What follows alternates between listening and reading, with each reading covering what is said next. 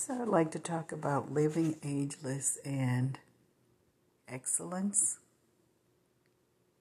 Um, there's there's ex, um, definitions about excellence in the dictionary, and it's about getting to that level of greatness, um, getting really good at something that you could be proud of. And so, you know, talking to someone the other day, and this person was telling me about his mother. His mother is 91 years old, still living on her own, independent, which is a beautiful thing. Independence in itself is excellence, that you can stand on your own two feet. And um, he said his mother always said, I would rather be alone than to be in bad company. And that has been her key to excellence. And I don't think it could get any clearer than that. I really don't. Um, we all have our pets and we can't spend an insubordinate amount of time trying to keep people on their path. They're going to stray, they're going to do whatever they're going to do. It's just not yours to hold on to. And that's excellence in itself, and knowing that it's not yours to hold on to. You can't keep something that don't want to be kept. Um, and so, you know, like he said, his mother, they still check in on and stuff, but she still want to keep her independence. I remember this was about, mm, about six years ago. I had an uncle, and he was maybe 96 years old and he came over to visit. He had his son and his daughter in law to bring him over. And um, he was on a swing in my backyard under the deck. And when it was time to get up, I attempted to help him. And he said, No, no, because if I let everybody do everything for me, I won't be independent anymore. That was his key. That was his key to his excellence. And I admired that so. I mean, and he was from a family or bloodline of longevity. So people were living over a hundred years old.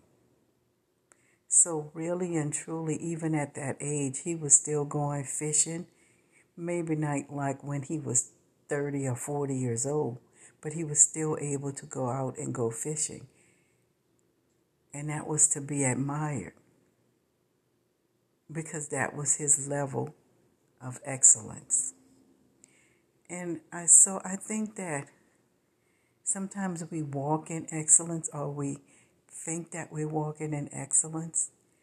But I remember um, my, my auntie, one of her my mom's sister. I remember when I first got married, I was young. Don't even want to talk about just young. And so I remember I was trying to navigate through that institution of marriage. Because at that time I didn't know what it actually was. It was the two becoming one and all that scary stuff. But before that, I was independent. And now I'm joined at the hip. Didn't see all of that coming. And I was trying to figure out the budget. And I was writing down some bills and stuff. And my auntie told me something. She, I, before, I wasn't writing them down.